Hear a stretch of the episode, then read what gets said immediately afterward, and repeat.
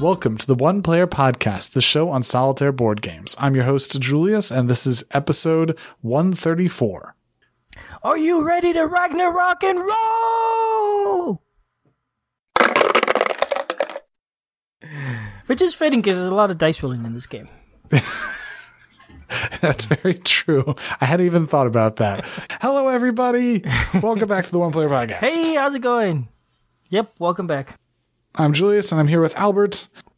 Wait a second here. Let me interrupt. Actually, Julius is not here right now. I was in the process of editing. Now, originally, this episode was going to have an interview, and that sort of fell through. Well, actually got delayed because I hadn't realized the day. Anyway, my point is I'm going to fill this time with something else.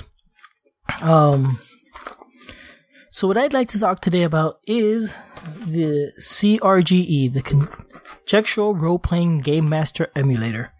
The reason I want to talk about this, actually, well, a couple reasons. I've been wanting to talk about this forever, but I just recently heard that, very sadly, the designer Zach Best is in hospice care right now. I thought I'd bring it up now. So what this is another system similar to stuff I've talked before, like Mythic, which lets you play a role-playing game solo. For example, you could take Dungeons and Dragons, take one or more characters, and go through an adventure on your own. You can't use a published adventure per se, but you could make your own as you go along. The issue with published adventures is that it requires reading the adventure and knowing what's going on, and that really doesn't work. But don't worry, this takes care of that sort of thing, and you still get all sorts of surprises. So actually, this system is available through DriveThruRPG. It's pay what you want. So I think you could actually just pay $0 if you want to, but I would encourage you to pay more, as much as you can. And what you'll get is a PDF document. It is, let me see, about 30 pages, 32 pages long. And it's a very simple book. It's not tons and tons of text. But the way the system works, basically, every time you get to a point where you need to make a choice, and it isn't necessarily an obvious choice, or you just want somebody other than yourself to have to decide, you ask a yes or no question. For example, let's say you're an explorer, and you're going through some jungle ruins, and you're going to enter a room. And so you may want to find out, well, what do I see in here? So you may say, is there anybody in this room? And then you're going to roll percentile dice between 1 and 100. So you roll your percentile dice and you look in a chart. And basically, depending on what you get, the answer is either going to be yes or no. And it's not quite that straightforward, but that's basically what's going to happen. So you're going to find out, yes, the room is inhabited, or no, it's not. Well, if you get a yes, now you're going to probably want to ask another question to figure out who it's inhabited by. Or honestly, you may know who it's inhabited by. You may have already decided, I really want it to be this way. So you just do that and not go beyond that. Or you may not really be sure, and then you may ask another question. Is it natives? Is it Nazis? Is it whoever? And then, you'll go through and you ask your questions. Now, I said it's not quite that simple. When you roll the percentile dice, there's a couple different results you could get. Let me look at the table here. Super simple table. And also depends on what type of question you're asking. Is it combat related? Is it a question that you're trying to find an answer to knowledge, to a conflict, or to an ending? And depending which category you pick, the spread of the answers could be a little bit different. So, for example, if I'm asking a question that I'm trying to find knowledge, like in my example of where Indiana Jones going into a cave, 51 through 80, yes, there's somebody in the room. 81 through 85, yes, and 86 through 95, yes, but 96 through 100, yes, and unexpectedly. There's a similar spread going from 50 down, or 49 down, I guess, with no's. And so let me explain yes and yes but and those things, because they're not necessarily obvious. But what that means, let's say I asked, is there anybody in the room?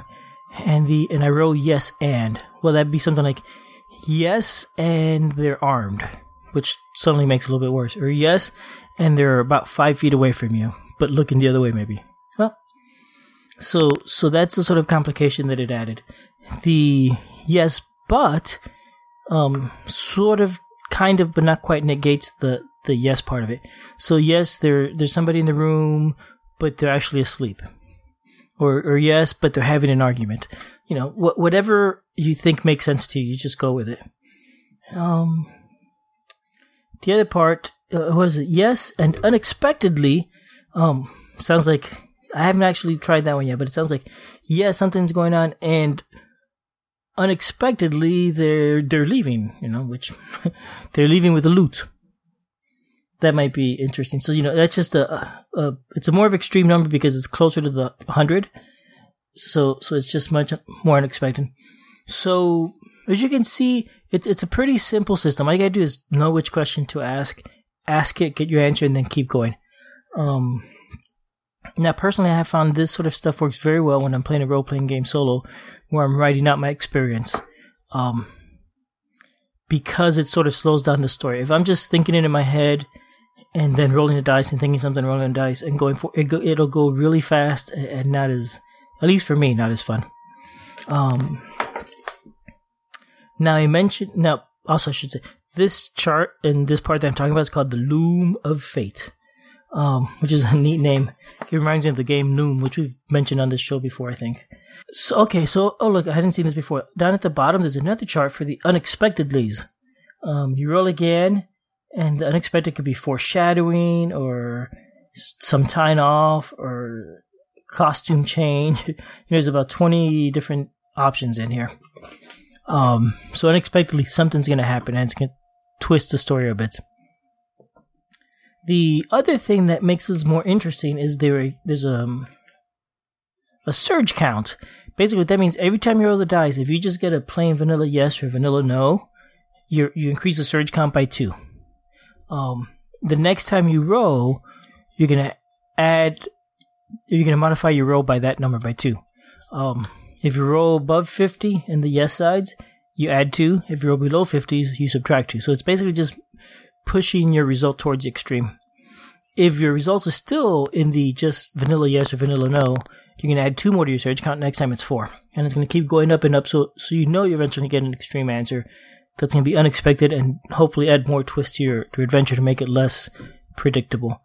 Every time that happens where you get one of the more extreme ones, the yes and, yes but sort of thing, then you reset your surge count again. And that's how that's a very simple system. Super easy to use to play with any RPG. It'll really work with just about any traditional style RPG in which each person has a character and then there's a dungeon master or game master sort of character. It's excellent for that style of system. It doesn't work so well with other games, say like a Fiasco or Microscope, where everybody's working together to build a story. And you know, Fiasco, everybody has a character, but even then you're sort of working together and doing things that oppose each other sometimes.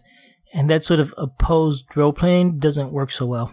Similar with a game like Microscope, in which everybody's working together to tell a story, and there is no character that anybody controls. That one is a little bit harder to do it with because that sort of game really thrives on the interaction that the different people provide and the different unexpected curves people provide. I mean, you might still be able to do that. Personally, I don't feel it works so well, but it might. So we're talking about CRGE.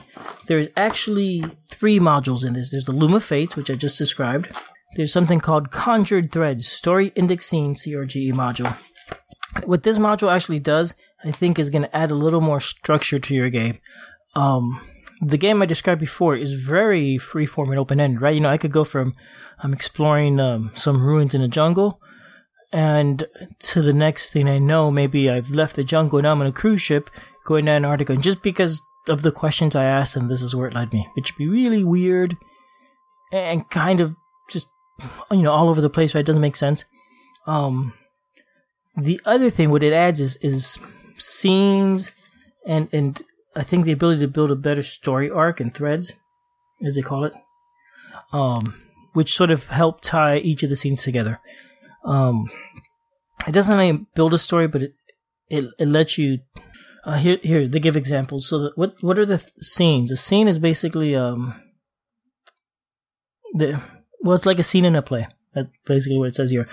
Threads, they give examples of what a thread is. It's basically something that is driving that scene or that story.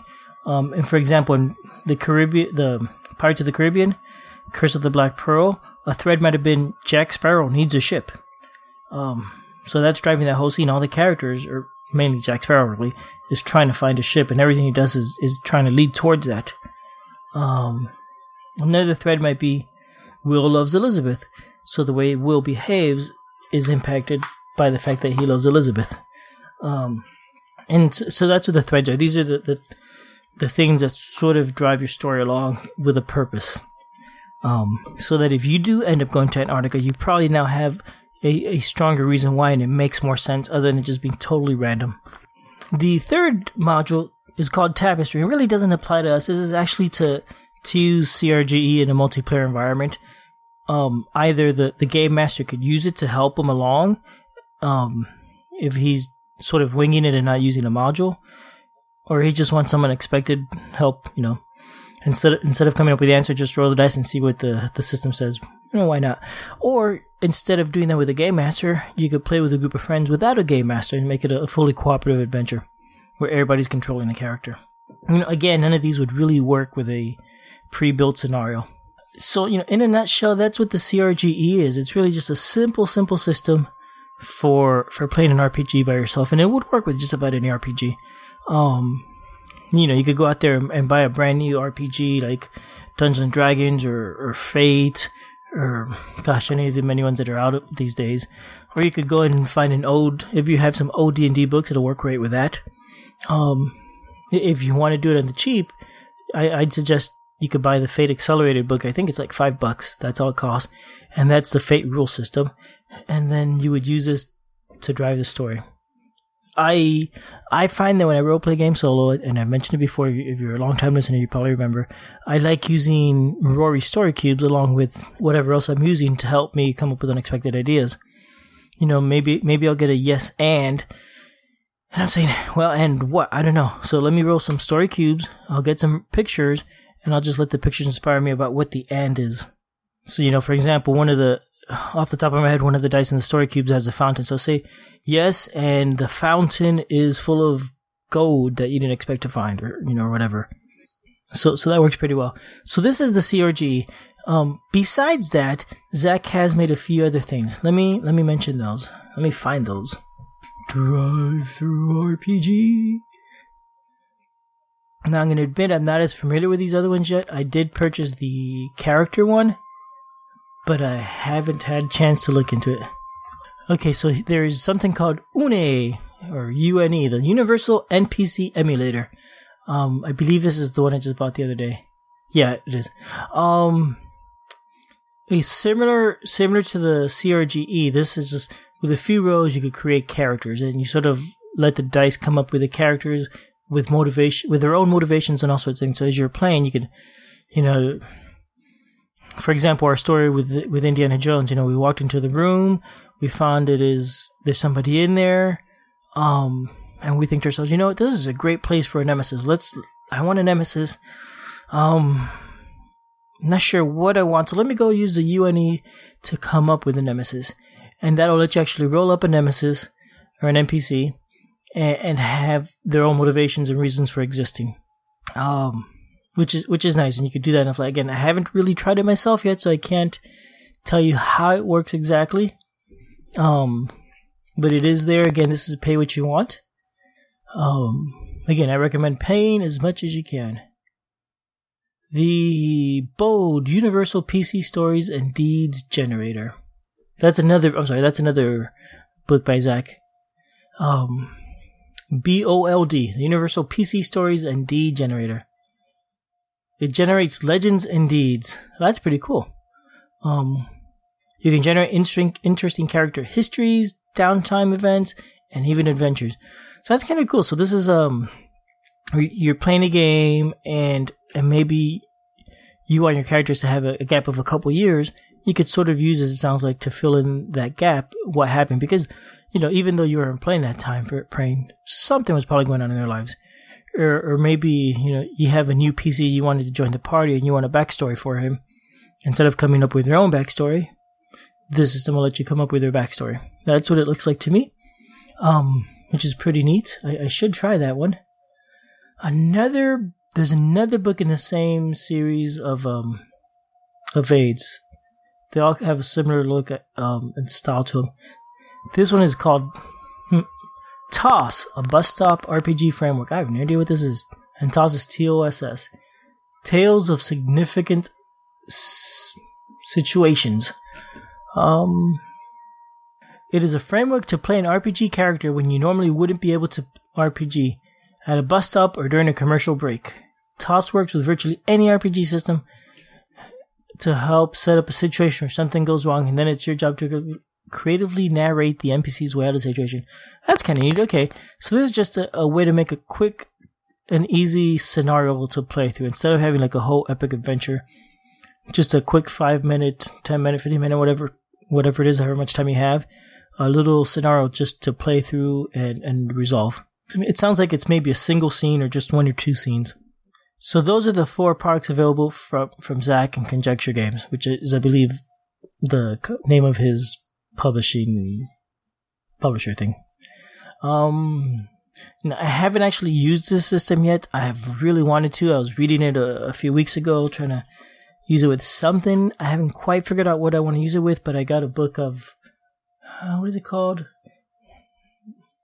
I've got a book for Fate called Worlds Take Flight that is like 4 or 5 different settings, and one of them sounded really interesting, in which you play gods sort of at the dawn of time. So I let you play stories like adventures of Odin and Thor and Loki, sort of like in the game we're going to talk about next. Anyway, these 4 items are all available in DriveThruRPG. They're all pay what you want. So please check them out. Well, Albert, are you an app type gamer?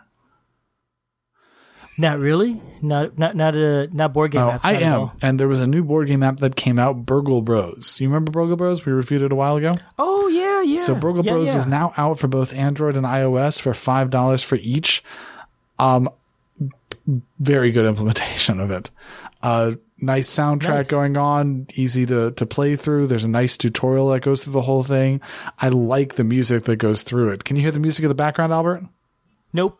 But I like the sound file. It matches the theme so well and just sort of has an upbeat sort of tone to it, and it's a lot of fun playing through it.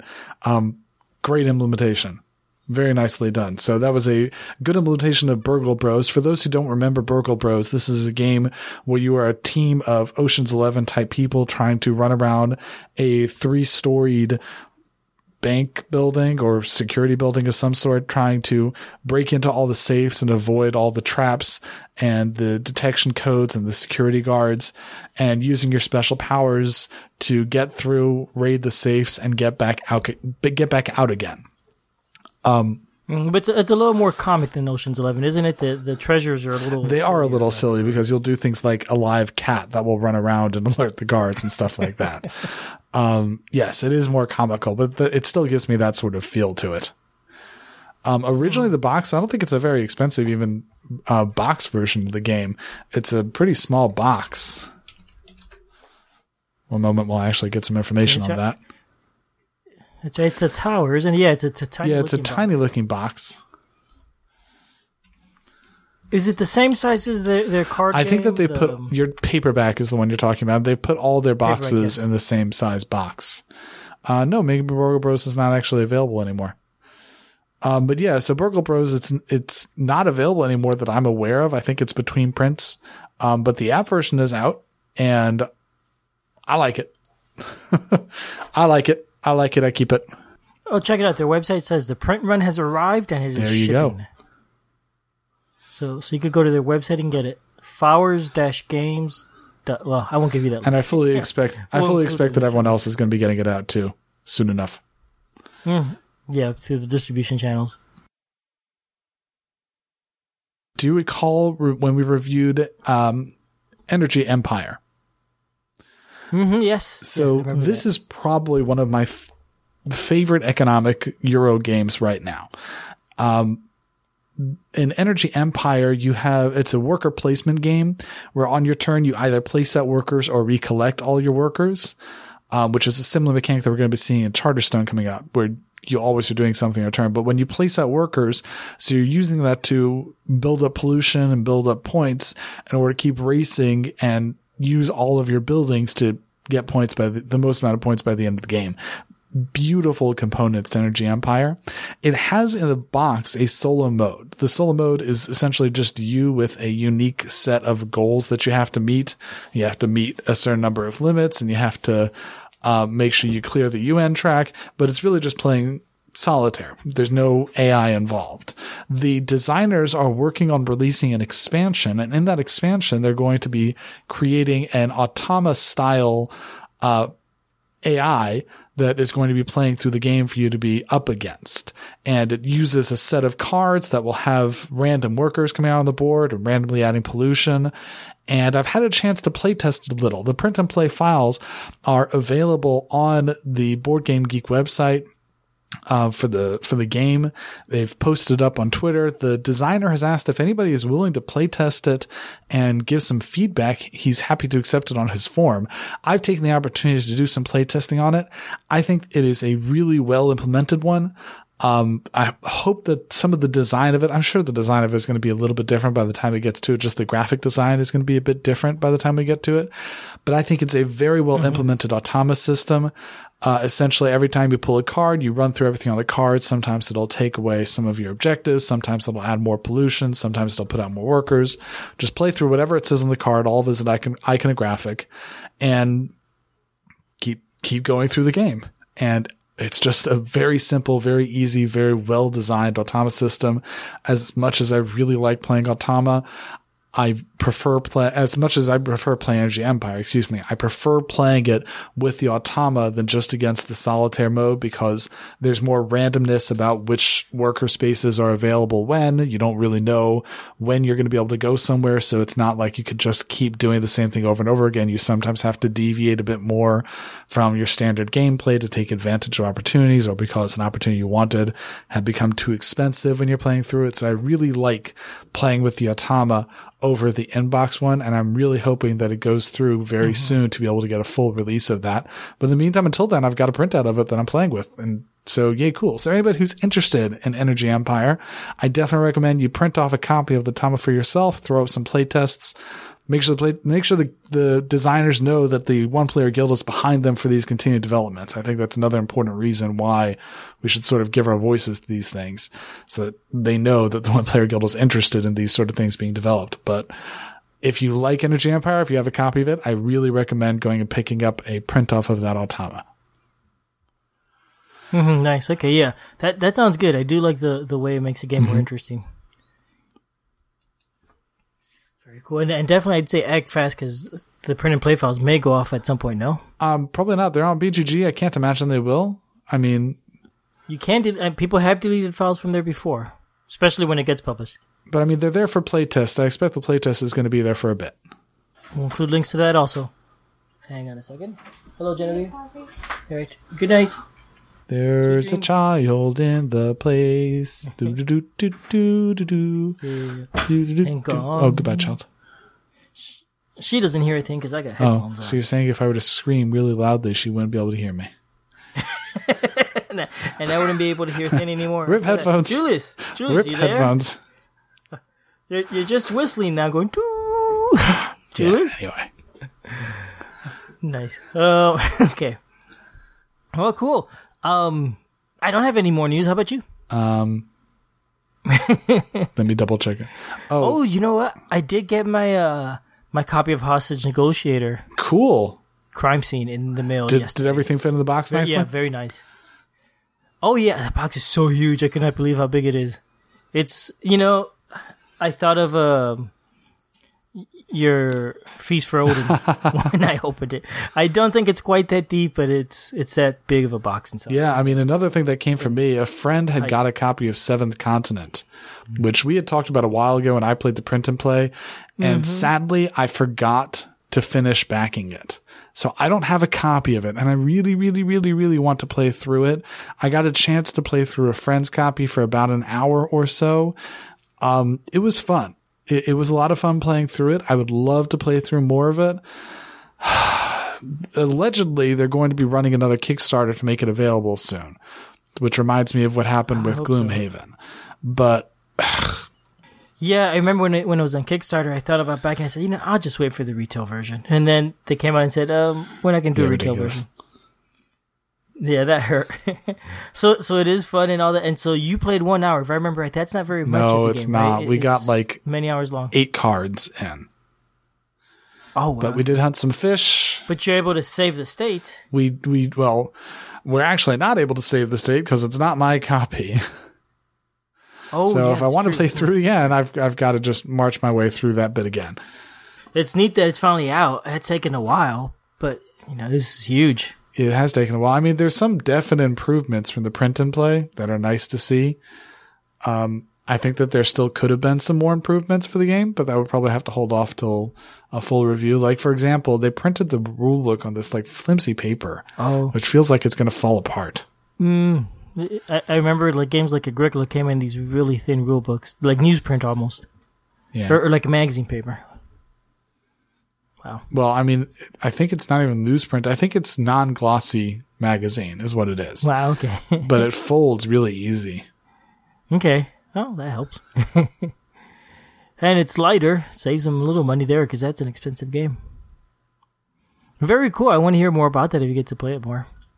I will definitely have to get through it. All right. Should we go ahead and jump into the game? Sure, let's do it. All right, so today's game is Yggdrasil. I really don't know how to pronounce it. I'm sorry. Yggdrasil. It is Yggdrasil? Yggdrasil. Okay. Yggdrasil. Oh, sorry, yes. Yggdrasil, okay. It is a game of Norse mythology, right? It's you're defending Asgard from the enemies of the gods.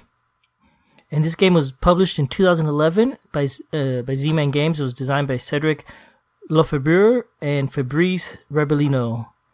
And there's a second edition that came out in 2013 that it included an expansion. There was an expansion that came out somewhere between those 2 points, and the second edition included the base game plus the expansion.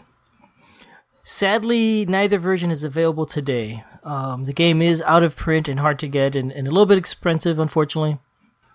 But it is a fun game. I don't know that I would pay the going rates for it, but I'm also cheap. This is a cooperative game. I think it supports 1 through 6 players. Yeah, supports 1 through 6 players. In the game, you're playing Norse gods, different Norse gods, and you're basically trying to stop. I mentioned the enemies of the gods.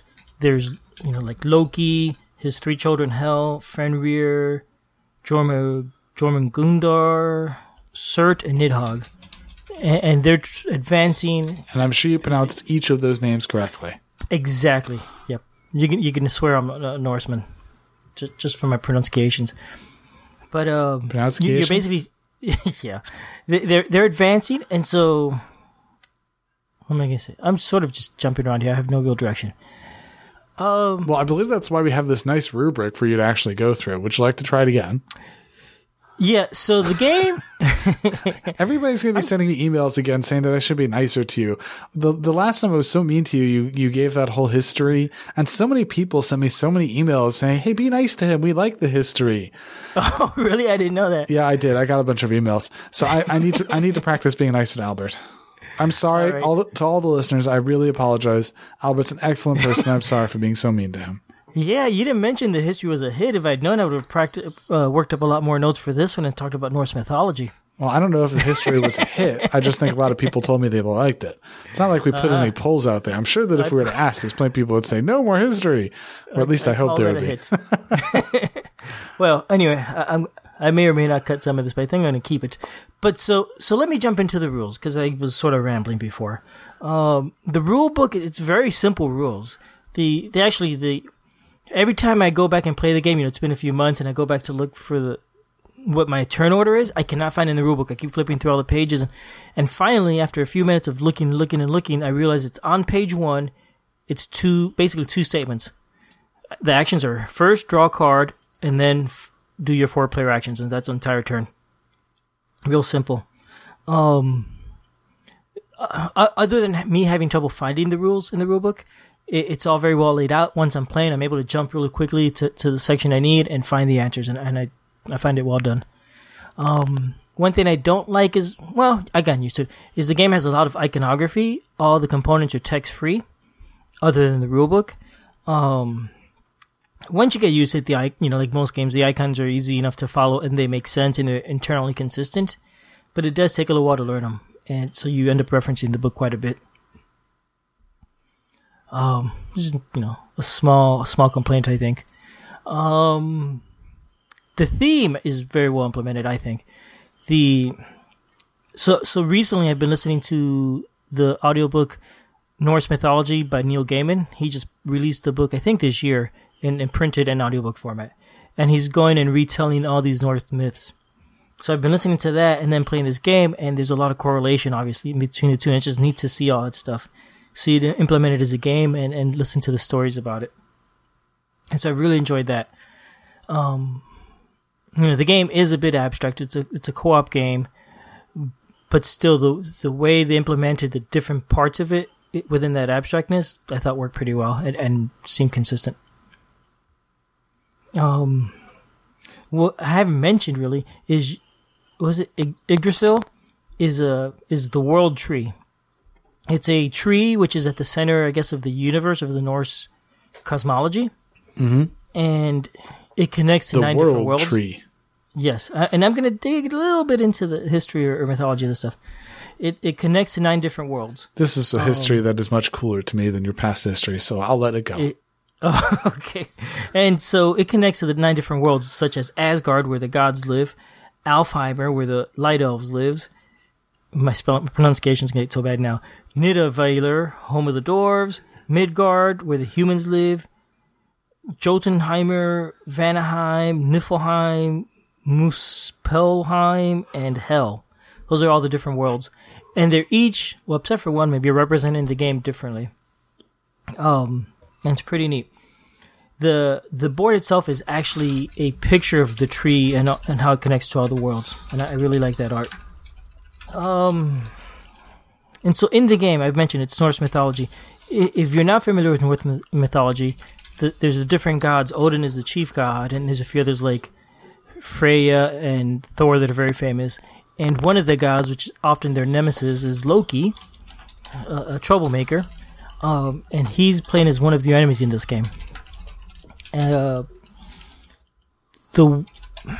way the game works, let me get into this a little bit. Actually, I'll get into this later.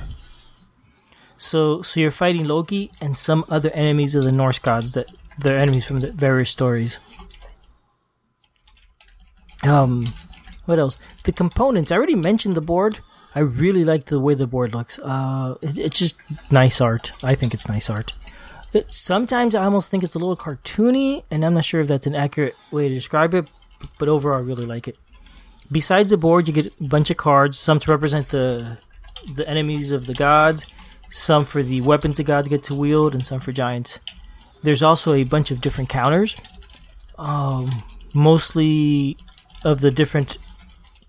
There's counters for the giants that get in your way, there's counters for the humans that could help you, the Vikings, and there's also counters for the elves and the veneer. The gameplay, right? Is there anything else I want to say about the counter? All the counters are decent quality. All the art in that is consistent. I really like the gameplay a lot. Actually, I feel personally that it feels a lot, mechanically speaking, like a States of Siege game. If you're familiar with those in the States of Siege games, there's 4 or 5 or maybe 6 tracks, and each enemy's approaching on one of these fronts and along a line. Like Dawn of the Zeds. That's right. And they're basically moving from one space to the next. And your goal is to keep pushing them back. If anybody reaches the end, they've caught you and you lose. It's a very similar thing here. Each turn you're drawing a card and telling you which enemy to move forward, and that enemy is moving forward on the track, and you're able to fight him and push him back. It's a little bit different. It's represented as a single track, but, does it really matter if there's 5 tracks or 1 track? Each person's moving forward on that track. And also it's a little bit different in that you could lose if a single enemy reaches the end, or if 3 enemies reach the breakpoint before that, or if 5 enemies reach one before that.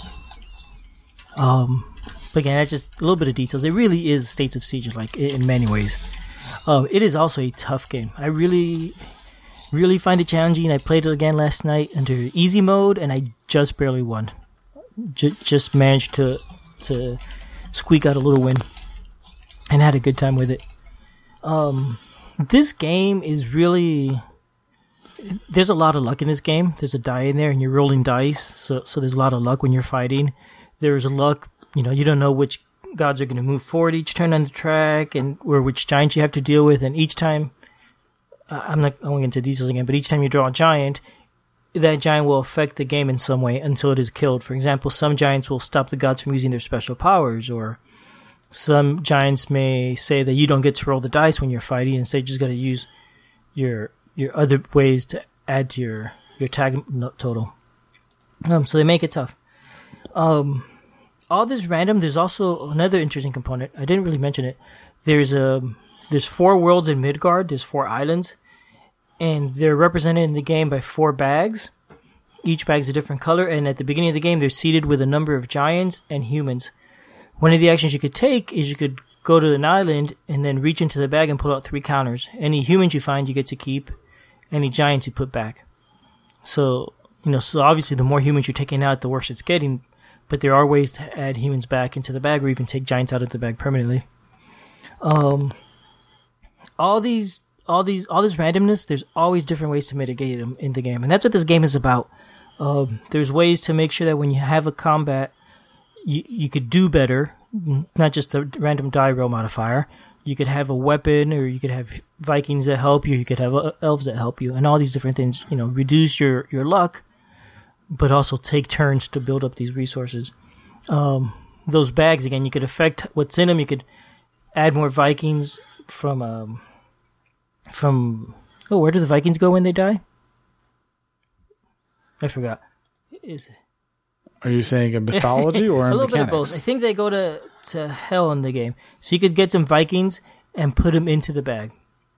Or you could go to the bag and remove some of the giants. And these different things, they all help mitigate the randomness. So really that's what this game is about, is trying to cope with the randomness and reduce it so that you can do better in the game, or more predictably.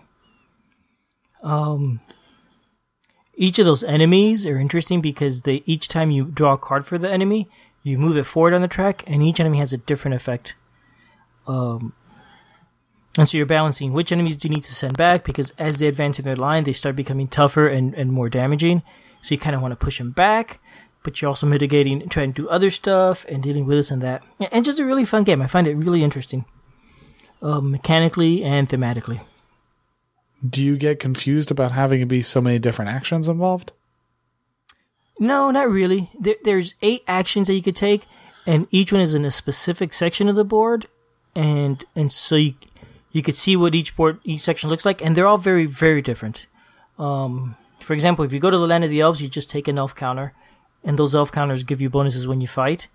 If you go to where the giants are, the action there is try and fight the giant and just kill him. So that's just roll a die. If you go to the Land of the Dwarves, you're just going there to take a card, a weapon that will help you fight one of the monsters, one of your enemies. So yeah, I don't find it confusing because it's all split up and organized very well on the board. So now you compared it to the States of Siege games. Do you think it's better than those other ones, or do you think it ranks? I mean, easiest one to compare for me is Dawn of the Zeds, because that's the one I'm most familiar with. But I know there are others, and I know that you're more familiar with them. Yeah. So, in terms of complexity, I would say it's probably somewhere in the middle or the high middle. It's definitely not as simple as... Oh, gosh, I don't remember some of the easier ones right now.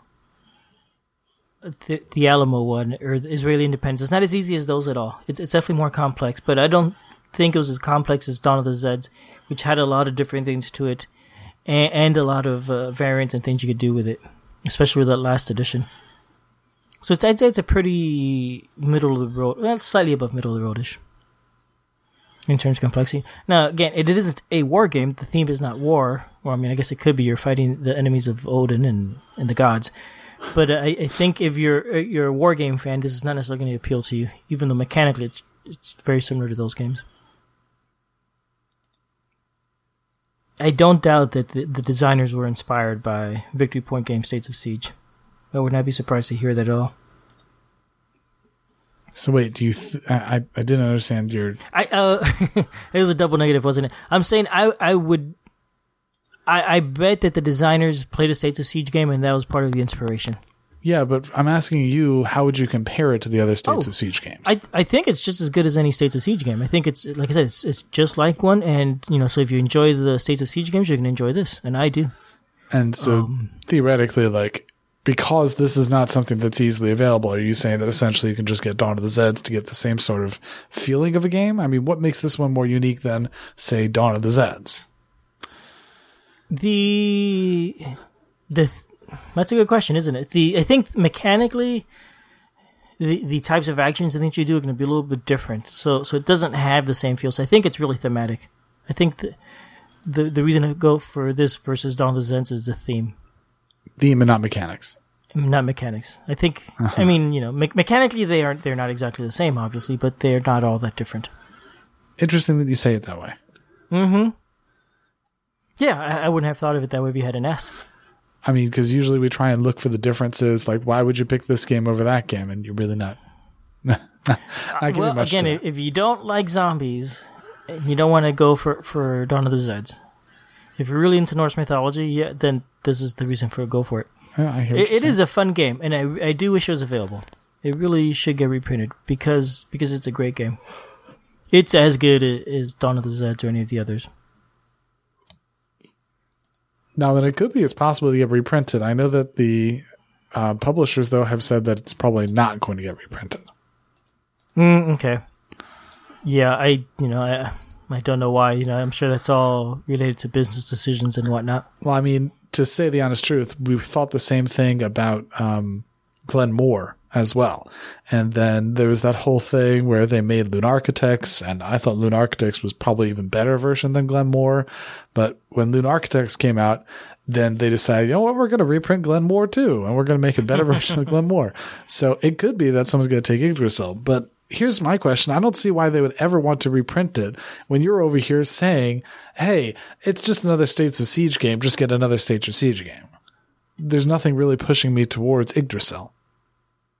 Yeah, again, it's a theme, but you know, that may not push you to it, but I think many people would still get it. So I know it's just like that other game, I shouldn't get it. You could say that, but you look at many people's shelves and you can see that they have many, many games that are all very similar. So, you know, starting with me, number one. Because really, do I need Agricola and Agricola Family Edition and Orin Labora and Fields of Arl? They're all relatively similar and slightly different here and there. I suppose maybe we have different outlooks on how we collect games then, Albert. Yeah. If you're looking for yet another States of Siege game and you want something different, this is the way to go. I assume it gives a fair amount of variety than the other ones, because you did say the mechanics are somewhat different. What's the most interesting mechanic for you in the game? The draw bags. You're pulling shits out of a bag, basically. Each bag, there's four bags, and on the board, the Valkyries start at the left of the board, and they could work by taking an action. You can move them one space to the right to the first island, and then the next action will move them to the next island, all the way to the last island. The first island, the first bag, has mostly giants and a few humans. It's something like 12 giants and 3 humans, or 15 giants and 3 humans. The last bag, the odds are reversed. It's 12 humans and 3 giants. So that mechanic of, you know, trying to get to the right to get the best thing, but wasting a lot of actions to do that is really interesting. And then having those bags where you're always drawing stuff from, and as you draw, you know, the odds of getting good things changes. I find that really fun. That and seeing the enemies advance on the track is again, that's just like States of Siege. It's a single track, but watching them advance is a little stressful. I find that adds a lot of tension to the game. So, yep. What else? So there's also an app for this. You got to try it a little while ago, Julius, right before the show. There's an app of Yggdrasil for Android and Apple products. iStuff. Well, by try it, you meant I picked it up and then said, this doesn't work very well, and put it back down. Now, granted, I'm playing the app on my little phone here. It may work better on a bigger tablet, but even then, the English was a bit left wanting. There's no tutorial. Yeah. There's no rules link. You can hit a little question mark to be able to figure out something, but it's not clear to me what all of this means, so I don't get it. Mm-hmm. You know, no, it's, you know, fair to say it's a fan app. It's not like published by a big publishing house or anything. So, but you're familiar with the game itself. Do you play the app? Do you enjoy the app? I only just got it last week to try. You know, I don't really play apps. You know, I'm not a big app fan, so I'm not likely to play it too much. I just don't like playing app versions of board games. But it's what I did play. It seemed to follow the rules very well. Once I figured out how to use the interface and all that. The app, it does have a copy of the rules before you start the game. It looks like it's a scan of the rules, basically. Or maybe just an image of them. So it's all there to play. It's definitely playable. But like Julius is saying, it's a little hard to use at first. And the language is not great, the translation. It was, I think, the Android version is about $4. And so for an unpolished game, that seems a little bit high. You know, again, it's functional and you could try it out. Well, do you want to give your final overview of the game? Final thoughts? Oh, I have already mentioned. I think I love this game. I really enjoy playing it. I love that it's a States of Siege and it's not a victory points game. And just somebody else went and took the system and did something different with it. I mean, for me, I think the game looks, from listening to, it sounds more interesting than Dawn of the Zeds. I like the art of it more. I like what you're doing. I like the bag building. It looks more interesting to me than Dawn of the Zeds. You didn't give me any real faith of that, but there's a bag that you're building here. There's some nice dice involved. The theme looks cooler. I think the art looks much nicer for this than I would see in Dawn of the Zeds. Like the art of the different, I don't know what you call them, the bad guys, Fender and the other ones, the enemies and them. But I think that all the art looks really nice, but it's not available, which is sad. Yeah, and so if you go to the BGG marketplace, it is an understatement. It's a little expensive. There's copies listed for over $100. And looking at the sales history, a game has sold for as much as $140. Yeah. I would not pay that much for it. I don't think so. But who knows? One point in time, make them up for trade for someone. Yeah. I mean, that's usually what I see, is that there's plenty of people who are offering these sort of things for trade. Yeah. And that tends to work better, more easily. Or, you know, sometimes you just email somebody, say, hey, you know, I saw you have this game for trade. Are you willing to sell it? I know sometimes people will make a reasonable offer. That can happen. Maybe. But yeah, it is a neat game. And I mentioned there's an expansion. The expansion basically just adds more gods. And it tweaks the rules slightly, but barely at all. It's kind of the type of expansion I like, really. Just more characters to play. Actually, when I say it tweaked the rules slightly, that's not entirely true. It gives every god a second power that you could take it and flip that card over by doing an action. And now there's a power that affects everybody. And they're pretty powerful, but when you do that, that person can no longer fight the enemies. And that can hurt, because you're drawing an enemy every turn, and if you're not pushing an enemy back every turn, you're definitely losing ground. Anemone. So it makes a challenge. Anemones. Yeah. Anemones are great. That's another thing about this game. I think mathematically it was well thought out and well designed, because you're constantly losing ground, and it sort of reaches a climax at the end of the game where you're about to lose. And you know, you're just struggling to get things right and survive. And it feels like it's just very well balanced. Then again, I was playing in the easy mode. Lame.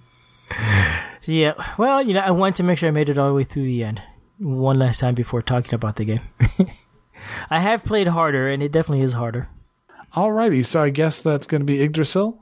Yep. Hopefully everyone had a good time at Gen Con. This is being recorded before Gen Con, or Gen Cant rather, and could probably hit release after Gen Cant. But yep. Hopefully everyone had a grand time. Hopefully we'll see some people out there at Gen Cant, and talk to you guys soon. And if you're in the path of the eclipse, I hope you enjoyed it, because this should be coming out the same day of the eclipse, and it's over by now. It was great. I was in the path, and it was just amazing. I'm sure we'll talk about that next time. Yeah, all right, there we go. All right, everyone, thanks for listening. Bye-bye, all. Good night.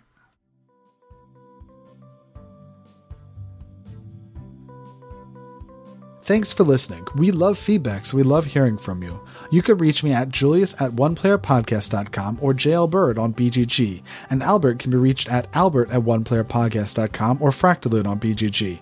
Our website is oneplayerpodcast.com with the number 1, and we're also on Twitter at oneplayerpodcast. The intro music is copyright Angus, can be found at jamendo.com. The transition music is copyright by Dan Elduche Pancaldi, whose page is at donpancaldi.com. The One Player Podcast is protected under a Creative Commons share-alike license. Thanks for listening.